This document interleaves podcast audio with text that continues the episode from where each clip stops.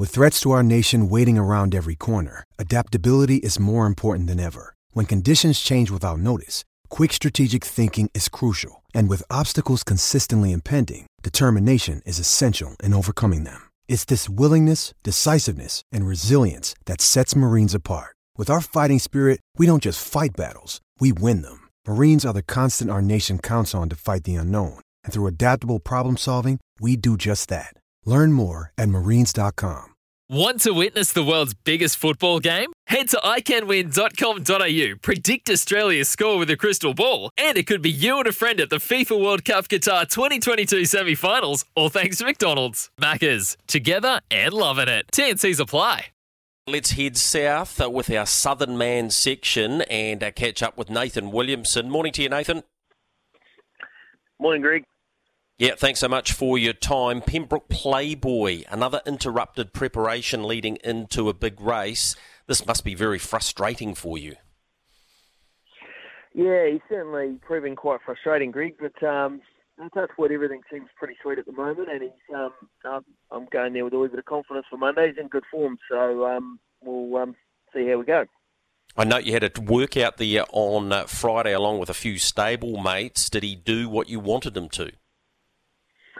Uh, pretty much, it was just uh, trip with Greg, but we just I just wanted a couple of wee um, gear adjustments I was making on not only him but a couple of the others that I had in. So it was just it was a very pedestrian sort of run, and we just all finished together. But um, no, I got got what I wanted out of it, and um, no, he certainly um, pulled up good, and he he seems good. Um, I travelled him through to Oamaru yesterday, and he travelled up there and ate up good last night, and he jogged well this morning. So no, pretty happy with him, and um, and and the others for that matter. So um, yeah, we'll just um, keep our fingers crossed for Monday.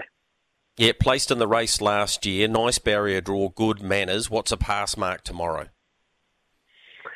Uh, look, Greg, I think if he if he got a nice run, he's a good beginner. So I'll be liking, uh, looking to sort of um, you know begin as quickly as we can and sort of perhaps get to the marker peaks. If he can get to the marker peaks, I'd like to think um, a top four performance. I'll be happy. Um, obviously, I mean that's probably um, you know a bit steep, I suppose, with um, the strength of the field. But I think um, if he was into the you know stepped into the trail or threw back the fence, um, he'd be right there um, as he was last year. You know, so. Um, he seems in good form. Sandwave and Raka Murph also go to Ashburton. You happy with both?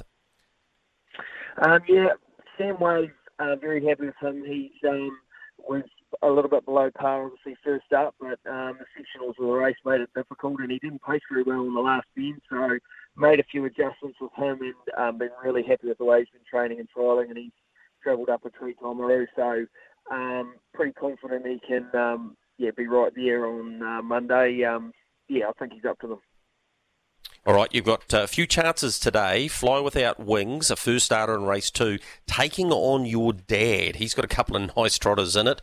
Uh, really like the way this horse trialled. What are your expectations today, and can you beat Aroha Kenny, who's been good in two runs to date, and of course Kenny's Charm, who's on debut?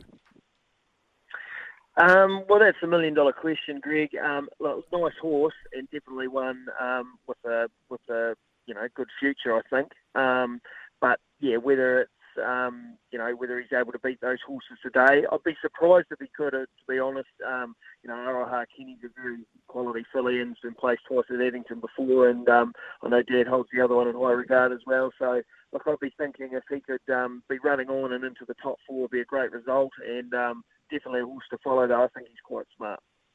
Three placings for the filly, McCaitlin Denario. Got a wide draw in race number five, but she's got the talent to win a race like this for sure and probably win a few more too. Yeah, third in the Sires' Stakes heat um, at Addington, fresh up, probably bodes pretty well for this type of race. And um, the only thing that is an issue is the draw um, over 1700. It doesn't make it um, real straightforward, but she's probably got the class to overcome it. And I think she's um, you know, still the one to beat even with his rule. Picker Logic Cup. It is the Picker Cup. You've got Get Up and Dance. He couldn't have done any more than what he did fresh up. And, well, he's got a big motor. We saw that at Addington at the Cup meeting last year when you won the Futurity. How's he going into today? Yeah, look, he seems good. Um, he's come through that run well. Um, you know, obviously a wee bit of a step up in grade today as far as, you know, there's a few quality horses in there. And it, it might just become a little bit tricky. I wouldn't think it's overly straightforward, just the way the race might pan out. And the fast beginners um, off the front could sort of put some acreage between me and them. But um, he's got the class to, to be right there, and I think um, you know he, he's definitely a, a good each way chance. But um, yeah, just uh, you know a pretty even field and um, some really nice horses in there also. Thanks, Nathan. Great to have you on the show this morning, mate. Good luck with Pembrook Playboy tomorrow, and of course, good luck today as the Tour Picker Club heads closer to your home down there at Invercargill. Hey, cheers, guys. Thanks very much.